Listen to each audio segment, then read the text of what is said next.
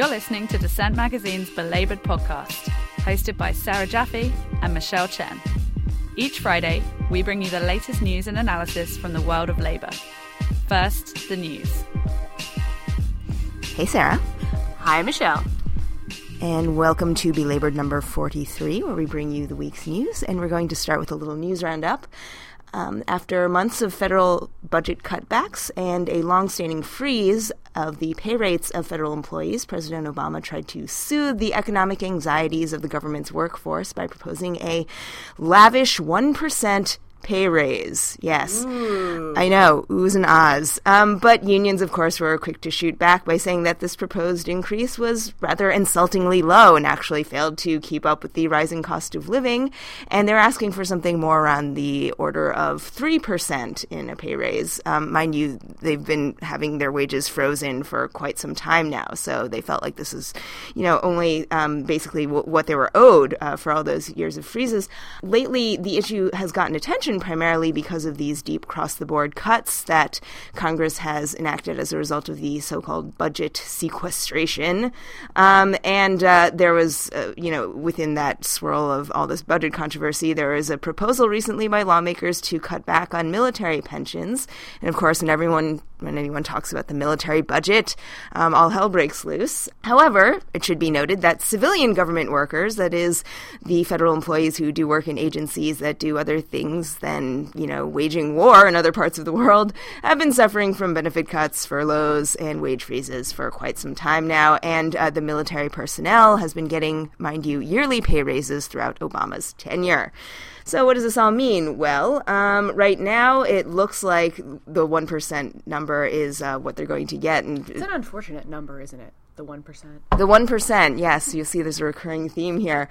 Um, sadly, th- this actually coincides with, um, remember all that hoopla the, the, around uh, the State of the Union address and Obama's big executive order to raise uh, pay, the minimum wage for federal contract workers? Well, it seems like that, that seems to contrast with, you know, the sort of uh, your sharp erosion of wages that uh, regular federal employees have suffered um, during his tenure. And uh, it, it's sad because unions have noted repeatedly that um, the budget cuts and the a- inadequate wage levels are not only affecting the quality and availability of government services currently, but they're having a long term impact on the government by making it a less attractive place to work. That means in the future, people will have trouble, even more trouble getting services because, frankly, the government jobs that they once saw as secure and stable and also a public benefit uh, to the greater good um, are now being eroded and turned into, you know, crappy jobs, just like they would get in the private sector. So it's kind of a, you know, a, a no value added proposal.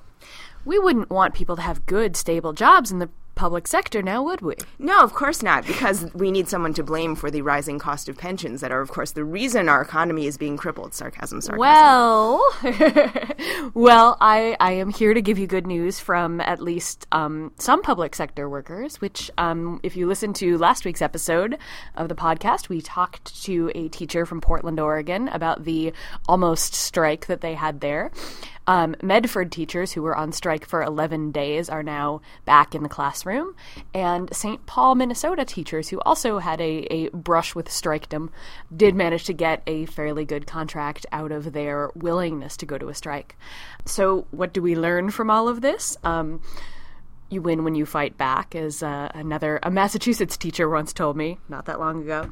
Um, more importantly, that these school districts, all three of them in very different places, had the same, a similar message to the one we saw in Chicago. Um, they organized with the community around issues that the community cared about, around standardized testing, around class size, around what they call wraparound services in the school. So that's like counselors, nurses. Um, they really worked with parents, with students, especially in the case of Portland, where the student organ- the students have organized a student union and have held student strikes against standardized testing, and they, in each case, they didn't get everything they wanted, um, but they made progress. And you know, again, I'm going to take my little victory lap here and say that this is something I, I thought that we would see some interesting movement around public schools this year. I didn't expect this much this soon. So I'm quite excited. Thank you, Portland, St. Paul, and Medford, for proving me right. And um, I will have a piece up on the details of these victories soon. High five. Um, so, uh, and another thing that we probably could have called earlier, um, nuclear catastrophe is now besetting uh, Japan.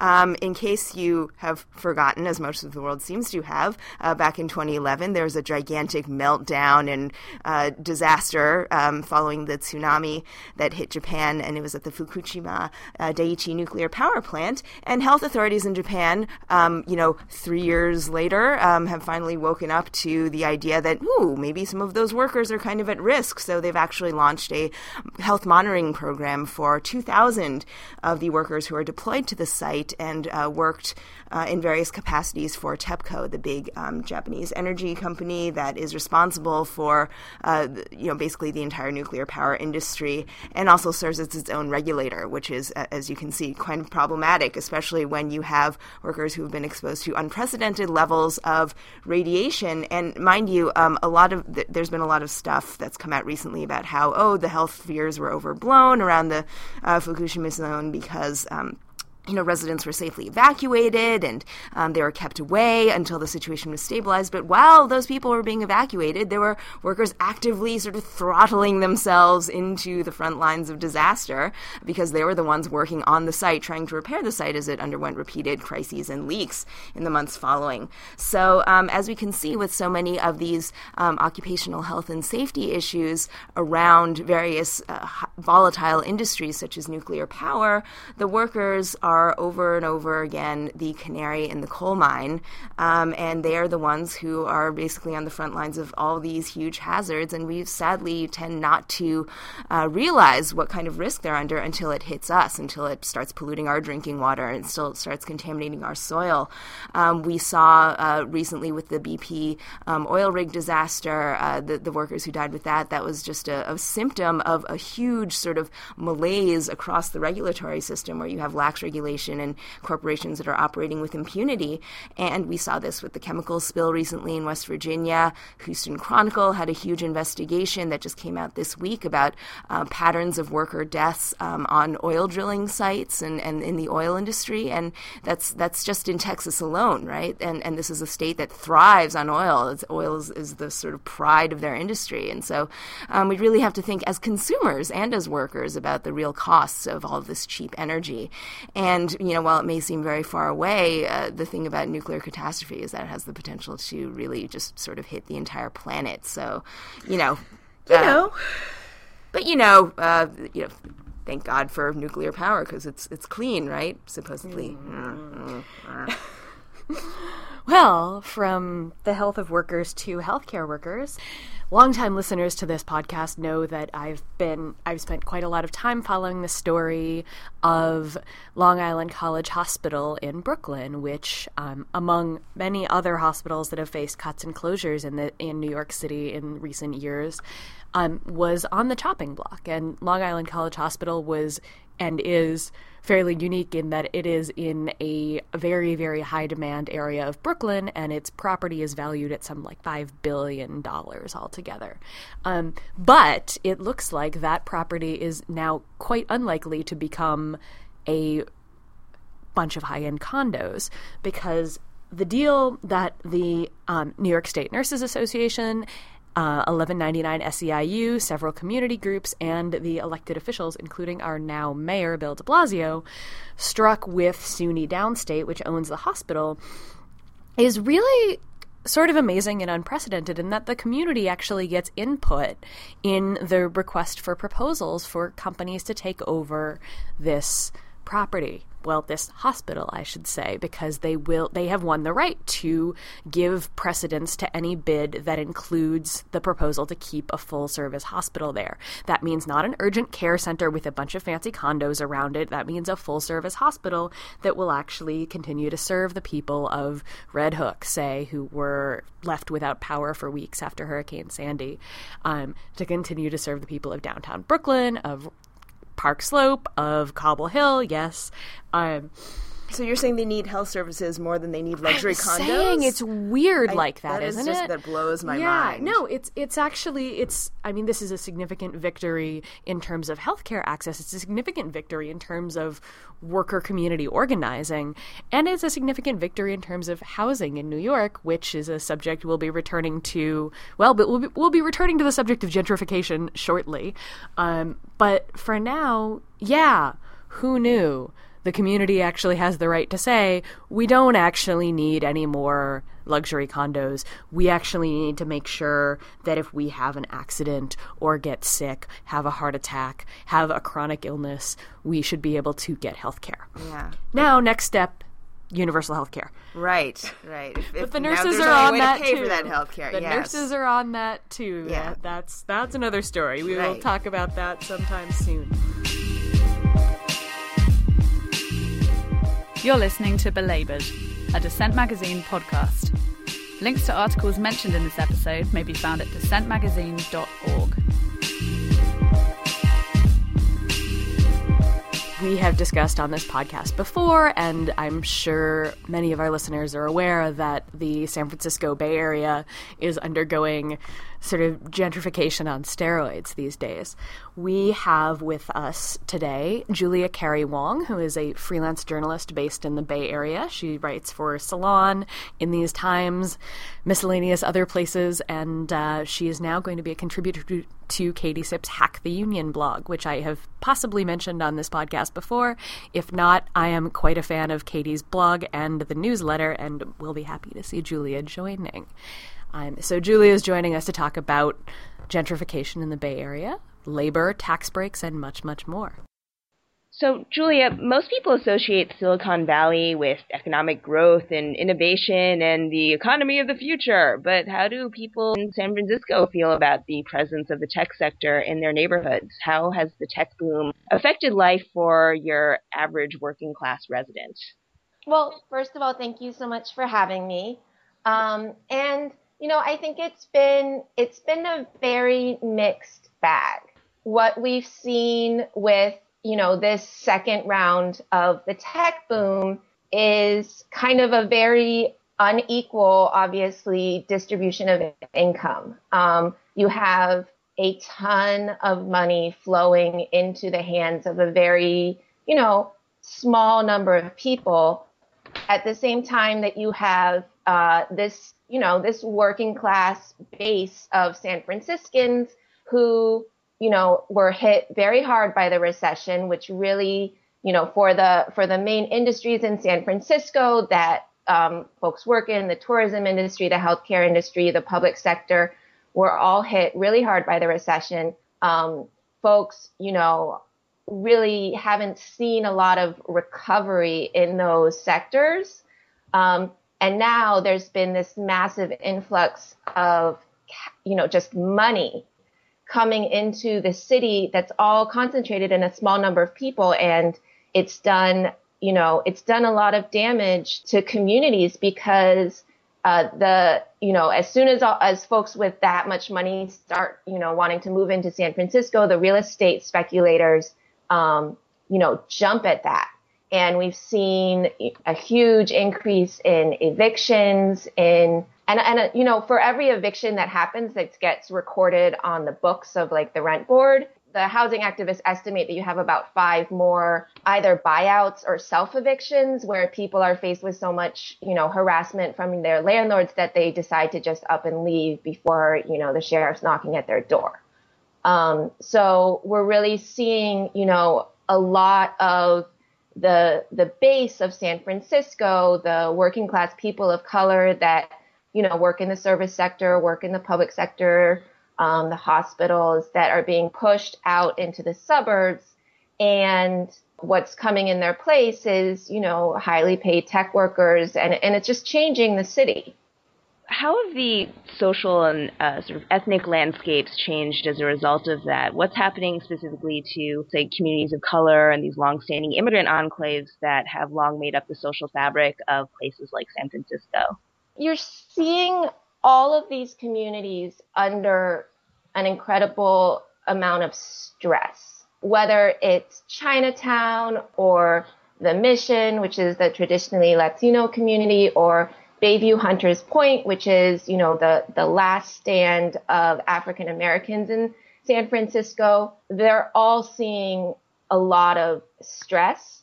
Um, you know, there's a lot of fear in these communities, and then um, where you know it's it's so often it's the elders that end up being the subject of like evictions. Folks who are on fixed incomes, folks who have been in their housing for a long time, so they are paying, you know, rent that's significantly below the market value because they have rent control, and they become the targets for um, they become the targets for the evictions. Um, and really just, you know, uh, I guess in, in November or December, I went to what was the first of the um, kind of tenant assembly meetings that uh, grassroots community organizations held in various neighborhoods leading up to uh, a citywide tenants convention. And I went to the one for the mission, and so it was a group of you know, mostly Latino and African American and some uh, Asian American folks who came together to talk about what they were seeing in their neighborhood. And um, what people were saying was, you know, they were really describing a sense of alienation from the place that they lived in for decades, where, um, you know, all of the old restaurants and, and shops that people, you know, had been, that had been part of people's communities had been pushed out there were all these new restaurants that folks can't afford to go to. One guy was saying, you know, it's it's so noisy at night from all of the folks who are like, you know, coming out to the bars and being really loud that, you know, he can't have his window open anymore, which is just, you know, like a sadness for his life. Um, to not be able to like have, you know, fresh air coming in because he doesn't feel like the neighborhood is the same as what it used to be. Um, and another guy was even talking about how, you know, the the last laundromat in his neighborhood is now being pushed out for another expensive restaurant. Um, and you know, it's not to be, you know, like overly sentimental about a laundromat, but he was like, that's the place where I would always see my neighbors. And now it's going to be another restaurant where none of, you know, the neighbors that I've known my whole life can afford to eat. So you wrote a piece about the tax breaks that are given to big tech companies like Twitter, sort of specifically, in exchange for promises to sort of donate to charity and like encourage their employees to go to an art museum or something. You talk about the ways in which this is really failing to fix the problems of inequality in the Bay Area?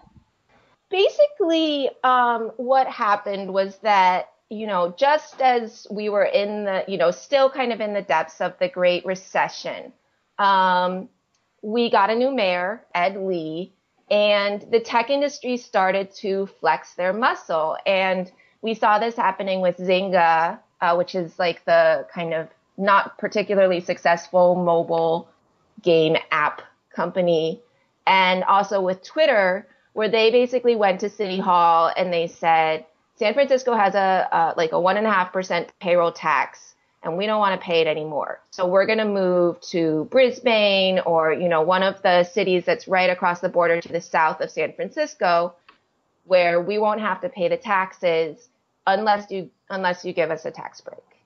Um, and the the city, you know, fell for that bait and uh, rewrote laws in order to give these pretty remarkably large tax breaks to companies, and the, the Twitter tax break was not just given to it, but to any other uh, tech companies that move into this um, neighborhood. It's they're calling it Central Market. It used to be the Tenderloin. It's kind of a you know a holdout of ungentrified San Francisco. And in exchange, the deal was that they would have to sign community benefits agreements, right. which are basically these kind of laughably unbinding and you know not particularly accountable agreements that substitute this kind of neoliberal idea of you know charity and feel good community building through volunteering in soup kitchens yeah for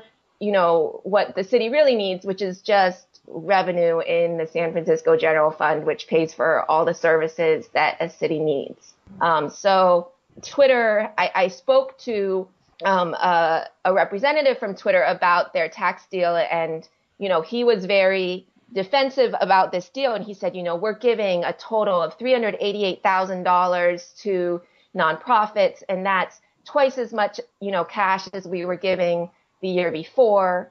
And how much would they have paid in taxes?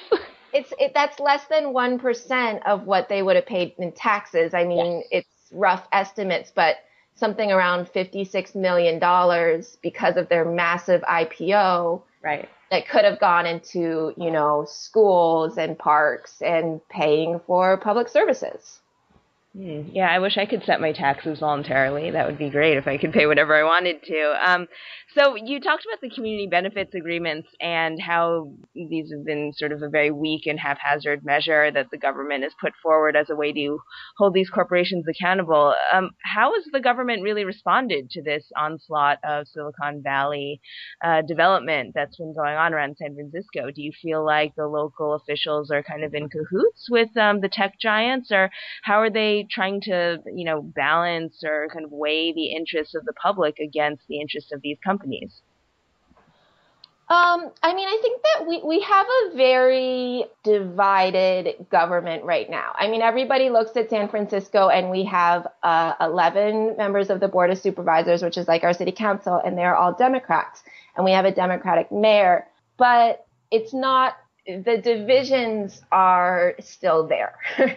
And, you know, locally, it's kind of the division between the business friendly Democrats and the progressive Democrats. And the mayor is very much a business friendly Democrat. And he got elected very much with, you know, massive donations from a group of tech millionaires and billionaires, really led by this guy, Ron Conway, who's a legendary angel investor, venture capitalist and who has made it his mission kind of publicly for the last five or six years that he wanted to remake San Francisco into, you know, a business friendly, democratic, you know, bastion. And he, you know, he literally said we need to, we need to get the, take our city back from the progressives. Um, so along with, you know, I mean, Ed Lee, he spends so much time in meetings talking directly to tech companies, you know, closed doors meetings. Ron Conway has started this kind of um, civic lobbying type group called SF.citi, C-I-T-I. Um, and they're, you know, it's, it's kind of this mix of like very technocratic, um, you know, we, we are the tech industry. We know how to fix things. Um, and it's all about, you know, competition and investing in charity, but you know, at bottom, lower our taxes. Um, and then you have the board of supervisors, which has um, which has some power and which you know, without the leadership of a mayor in the last year or so, has really been galvanized to try to run a more progressive agenda and you know as much as possible get around the mayor which is hard because you know they need a, an extra number of votes to over you know to overcome a veto. Um, and definitely the, we have a, a, state assembly race for kind of the eastern half of san francisco which is pitting two of the more progressive supervisors against each other.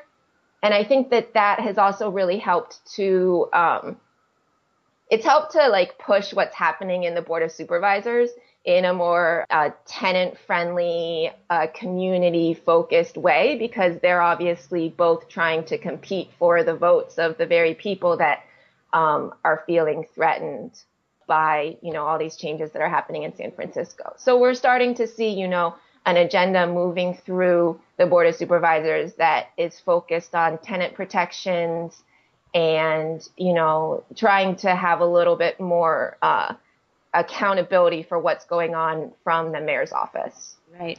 So we see sort of the outsized political influence of this um, this set of you know white collar Silicon Valley professionals. What has been the role of um, you know regular um, regular workers, such as the staff workers on these big tech industry campuses? Can you talk about what role, if any, they're playing in this new Silicon Valley workforce? I mean, what's been the role of say you know people who staff the cafeterias or you know who provide security? What's their what are their working conditions like? Um, as far as I can tell, their working conditions are pretty bad.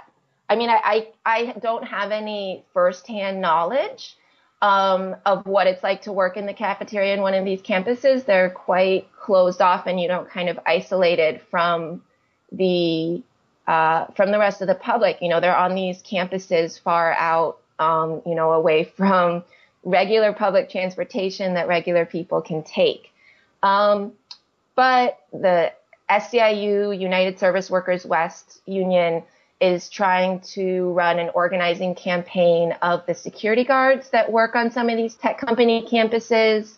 Um, I know that um, you know there's interest in organizing the food service workers who are definitely and you know in the first tech boom there were also some organizing drives of the food service workers and it's always you know there's just such a vast difference between for any, you know, any of these hourly wage jobs between what, you know, a company will give on its own, which might be a little bit above minimum wage, but, you know, without any benefits, without any job security, with, you know, no seniority and work rules and, and what there is with, um, you know, union protection. So that's definitely something where um, I know that, that unions are um, hoping to make some inroads. Yeah. You also you have a piece up this week at In These Times about um, the struggles of SEIU Local 1021, which is the public sector workers union in San Francisco, trying to get decent pay for its workers while these tech companies are getting these massive tax breaks. So, you know, on the one hand, you see these workers getting squeezed by the gentrification you're talking about. On the other, they're being forced to take pay cuts, even as all this money is supposedly coming into the, the city. Um, what are some of the solutions they're calling for?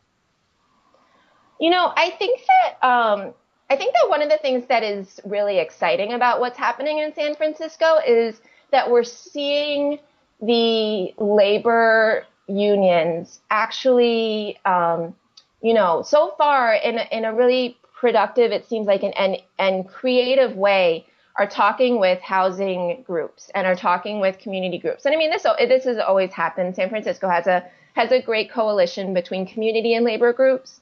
Mm-hmm. Um, but specifically around, you know, these housing issues, you're really seeing some of the more progressive unions get get get a lot more engaged, and I and I think also starting to potentially take leadership from the housing and the community groups, which is I think is always really important that, you know, when we see labor unions willing to accept ideas from community groups, that's always to me a good sign um, because so often it, it happens the other way around. So, you know, SEIU 10 to 1, it's, it's a very democratic and progressive union in San Francisco. Um, and some of the stuff that they've been looking at is how do you take the issues of what's going on um, in, in our city's policies and make them relevant at the bargaining table? Um, and that's, that's, you know, what they really did with their recent protest at Twitter you know, on a strict basis, you know, the tax breaks that Twitter has received don't really belong in a bargaining conversation about the 10 to 1, you know, 2014 contract. Like that's not the kind of thing that would normally come up at the bargaining table. Yeah. But they're really, you know, they're really trying to broaden that conversation. And since they have a bargaining relationship with the city's leaders, they're saying, you know, we want to hold you accountable yeah. to the other decisions that you've been making. Um, yeah. They've also they filed a they filed an appeal about the Google bus um, kind of uh, sweetheart deal that the tech companies uh, received, um, and so they're chart they're challenging this idea that the tech companies who have been illegally using um, public bus stations for the past 10 years and have just received from the city kind of a, an agreement that will just regularize that situation without any kind of punitive measures and without any kind of, you know, higher fees that might, you know, mitigate what's been going on.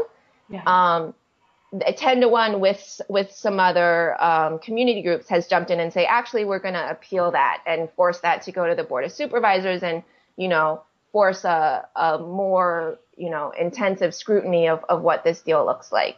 Yeah you you actually sort of anticipated my next question there because you you also had a piece up recently at salon about the google bus and about you know it's sort of become the giant symbol of of all everything that's wrong with with silicon valley. But also you did talk about this the way that like ordinary people pay some ridiculous fine if they block a, a municipal bus stop, but this deal that Google was going to get again, which ends up taking money out of the city's pockets. Can you talk a little bit more about that? Yeah. So basically, what's what has happened is that the tech companies that have um, campuses in Silicon Valley, as well as you know some of the ones that are here in San Francisco, rather than say investing in you know paying their taxes so that everybody in, in the bay area could have a better public transportation system what they started to do about 10 years ago was just build a private transportation system um, strictly for their own users you know for their own employees so they contract with private um, bus companies. The main one is this company called Bauer's. And so they're, you know, first of all, they're contracting with non union labor um, to provide this transportation. So, you know, whereas the MTA, the public buses, and the BART is run by union workers, um, they're able to obviously undercut that by using a private company that is not unionized and they've just they've just taken advantage of the public infrastructure which is you know the system of bus stops around the city to, um, you know, kind of be like a parasite that's um, taking advantage of it, but not actually adding anything into the overall system.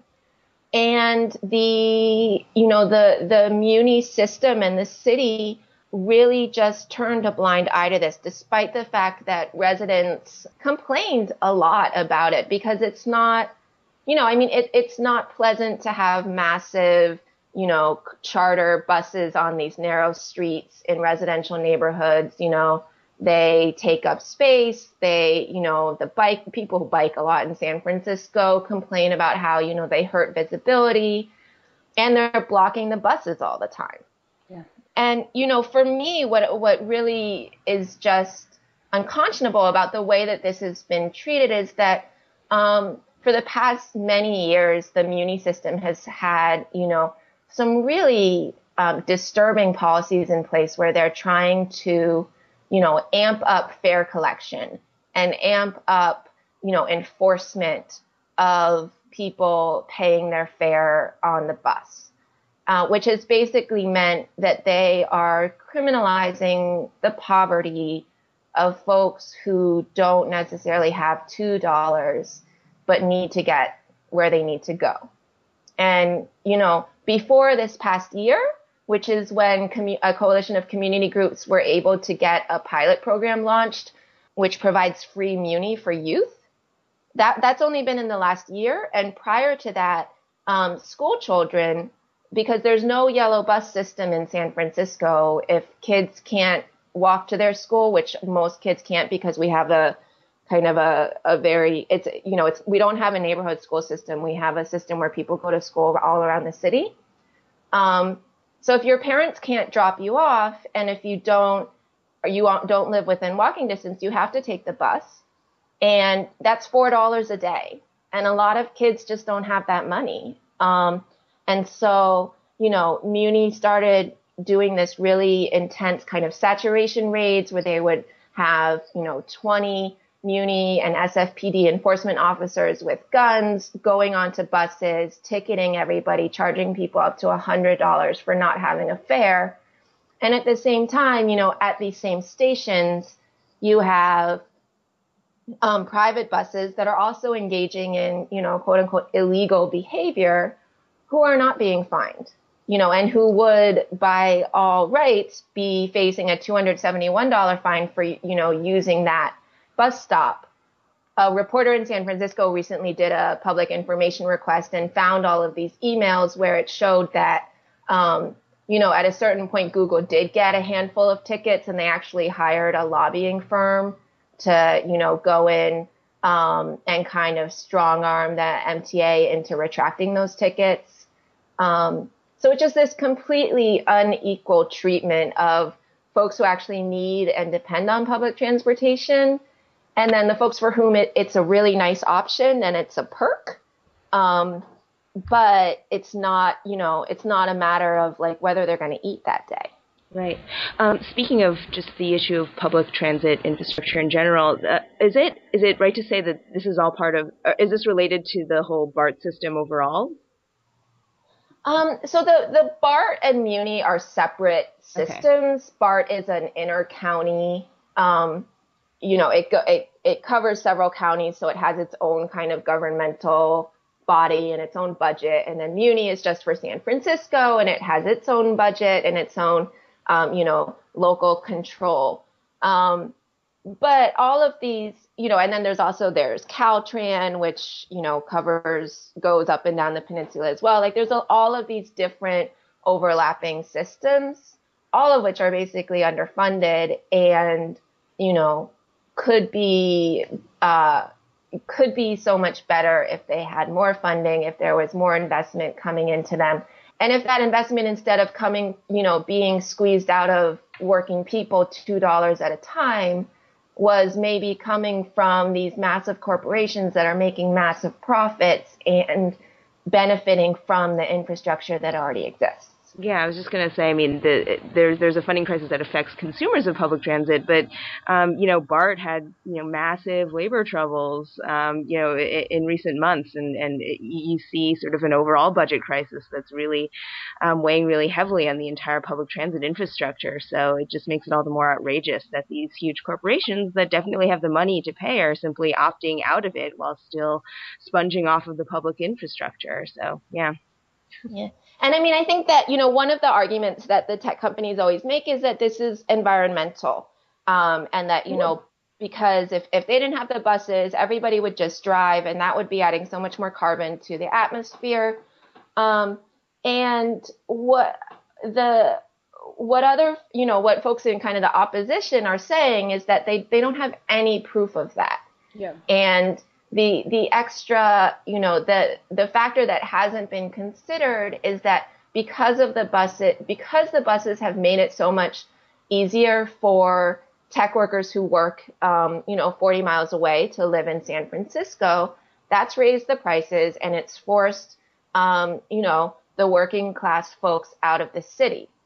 Um, those folks are still working in the city, you know, in the hotels and in the schools and um, you know, or as janitors, like all these folks, they're still working in the city in the service sectors, but they're being forced to commute now into the city. And, you know, they don't have, um, you know, company provided luxury coaches that are bringing them in from Contra Costa County. Um, they're, you know, probably having to drive to BART or drive all the way in. Right. And so, you know, it's not the the cost is just being shifted onto the people that can afford to pay it the least. It's not actually disappearing. Yeah. And it's interesting, right, that like working class people who take public transit are never given credit or thought to be concerned about the environment. It's only sort of well off people who are high minded enough to care about that. It's just sort of ridiculous. So my last question you sort of gave me a good lead into this there, but also I sort of wanted to broaden this for a second because you were a labor organizer for quite a long time in, in the Bay Area, um, working with these service employees, right? Working with hotel workers, working with um, the people who are more and more actually the face of the American economy when, you know, tech boosterism and manufacturing nostalgia aside. Can you talk about some lessons from the work that you did with those workers that we can apply to the broader problems that we have with the economy? So I guess, you know, what I think has been really what I had the chance to do when I was working with Local 2, which is the Hotel Workers Union in San Francisco, um, is basically get to know um, the San Francisco that most of the tech workers and most of the, you know, the San Francisco media, the tech media will never know and, you know, seems to have no interest in getting to know. Um, and it's basically, you know, the working class immigrant families who are really quite incredible. I mean, you know, with the with the backing of the union, have really, you know, achieved a standard for service workers in San Francisco that is that's almost breathtaking. I mean, housekeepers in San Francisco um, through the union make more than twenty dollars an hour, which you know makes the. I mean, it puts into perspective that you know for like the fifteen dollar an hour campaign that's going on around the country, like this is possible. The the tourist industry in San Francisco remains incredibly it remains incredibly profitable, and yet you have um, you know, all of these Latina and Chinese uh, housekeepers who are able to really raise their families on these jobs in dignity. And for me, I think that that is, you know, this is where really powerful and important organizing is happening, you know. And for me, like it's it's so much about the women. Every picket line that I have ever been on, um, you know, and I've been on a lot of picket lines over the last four years. Eh, 60% women you know, they're like the backbone that has been carrying the, the labor movement in San Francisco and really raising the standard for service workers. And, you know, I, I think that in, in the national media and kind of when, you know, you see a lot of folks kind of looking at what's the future of the labor movement in America and talking about, you know, the UAW, which is, you know, had a 1600 person shop, um, you know, in one of the most male uh, industries, uh, very white um, dominated industry. Um, that's not the future of labor in this country. Um, it's just it's just the fact that you know the the future of labor is not going to be in industrialized like factories. That that you know that's not really where we we're going to see organizing happening, and it's not where the organizing is happening right now. I think that it's you know it's the unions that are um, really embracing uh, these you know embracing women as organizers, embracing communities of color that are looking to the immigrant workers um, and seeing the promise. That's where we're really seeing folks like make gains and learn new ways to organize, whether it's, you know, domestic workers or fast food workers or hotel workers, service workers in general, the nurses. I think that makes total sense. And it should be noted, I mean, it's nice to end on a positive note because for all the troubles that San Francisco is having with gentrification, it is also a place that, uh, that's leading the country in terms of its minimum wage, its paid sick days policy, and all these other things, these progressive gains that working people, union and non-union workers, have been fighting for for a very long time. So, I guess, you know, we're all, we're all rooting for you in terms of holding on to what you fought for as well as staving off this brutal wave of gentrification that you're all facing now. Thank you.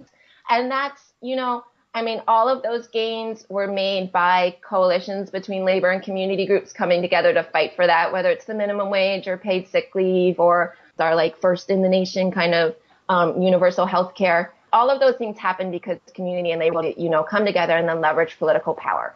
Um, the frightening thing is that if more and more and more of the union members and of the, you know, the bases of the community organizations get pushed out, that political power is going to wane. And so this is really like a fight for San Francisco's ability to remain at the cutting edge of workers' rights and at the cutting edge of, you know, having progressive values enshrined in public policy.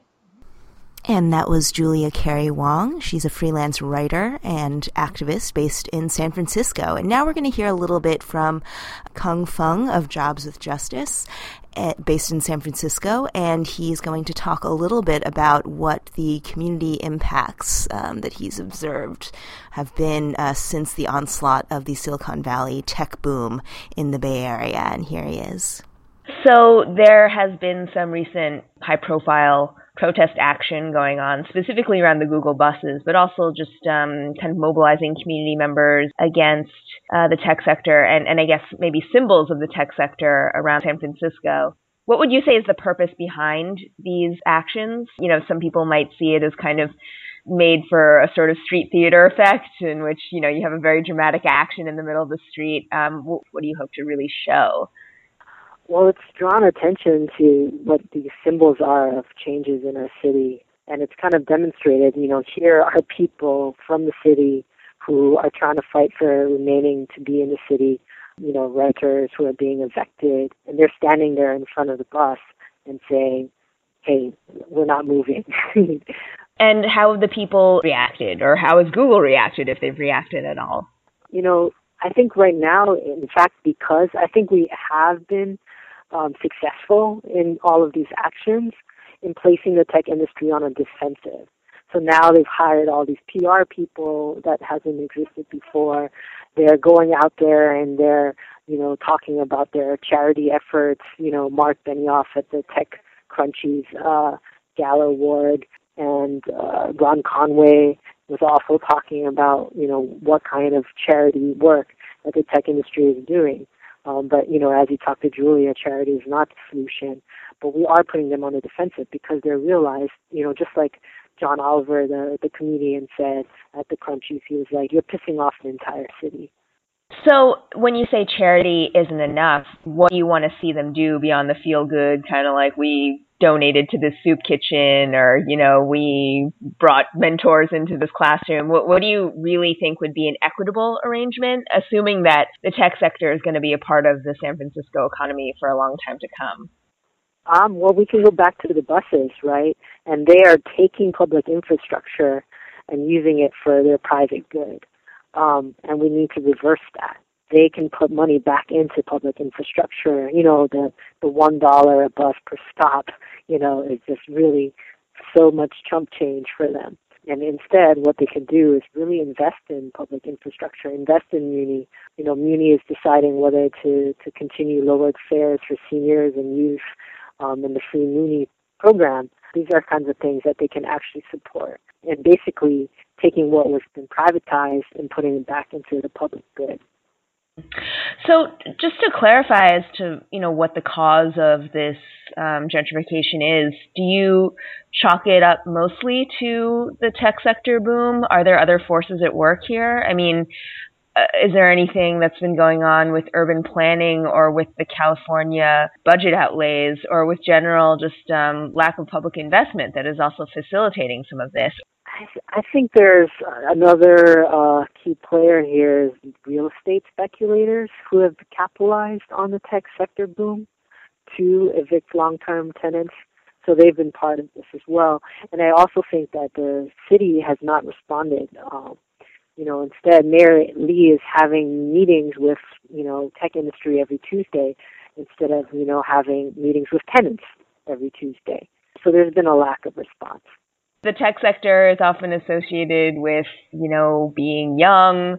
Often, um, many immigrants are, are working in the tech sector, um, and uh, you know, a lot of second generation kids. Have you talked to people about, you know, what the tech sector really offers? Because I know that you know, you have people like Mark Zuckerberg talking about immigration reform and, you know, how this is bringing new types of opportunity to new parts of the national as well as the global economy. What do you think of that kind of rhetoric? Well, I do think it's rhetoric, and what it's covering up is is using people for profit because a lot of what they've been advocating for immigration reform has centered around guest worker programs. So we know that really they're just kind of exploiting uh, other people's labor, um, and it's not really about for immigration, for citizenship, for the extension of rights for the people who are undocumented here. So it's different kind of immigration reform that serves their ends, but it's not about people's rights you have been advocating for a really long time for better social policies overall that support workers beyond the minimum wage and paid sick days and other things like that. What are some things that you'd like to do to kind of build on those earlier achievements? You're trying to preserve uh, some of the progressive elements of San Francisco that already exist, but you know, in your in your dream world of San Francisco, what are the types of policies that you want to see put in place in terms of housing, in terms of jobs? Well, we have to stay ahead. You know, um, Oakland is lifting their minimum wage up to twelve twenty five. It's not a competition between us and Oakland. It's really about finding a place that we have and keeping the city for the folks who are in here and keeping the stream alive of really having something that people can look to and be inspired by. I think some of having the highest labor standards has helped do that. You know, paid sick leave then went on to all these other different cities. What can we create here and innovate here that we can then take to the rest of the country? And that was Kung Feng of Jobs with Justice.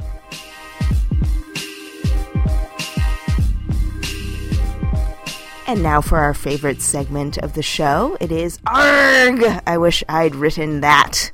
Yeah, so this week we go back to um, a friend of the podcast and one time guest host of the podcast, Bryce Covert at Think Progress. And Bryce has done a great job of following sort of the issue of workplace inequality of the sexes and really focusing on the issue of working time and how that has affected basically women's ability to rise in the workplace, um, women's ability to meet all of the gendered expectations that are placed on them outside of the workplace. And this piece is no exception. She has, it's called Men Are Much More Likely to Work at Home Than Women, which is a deceptively simple title for an issue that's actually really complicated, right? Um, we expect women to take on much more responsibility for a family outside of the home, um, for you know, what we all call the second shift.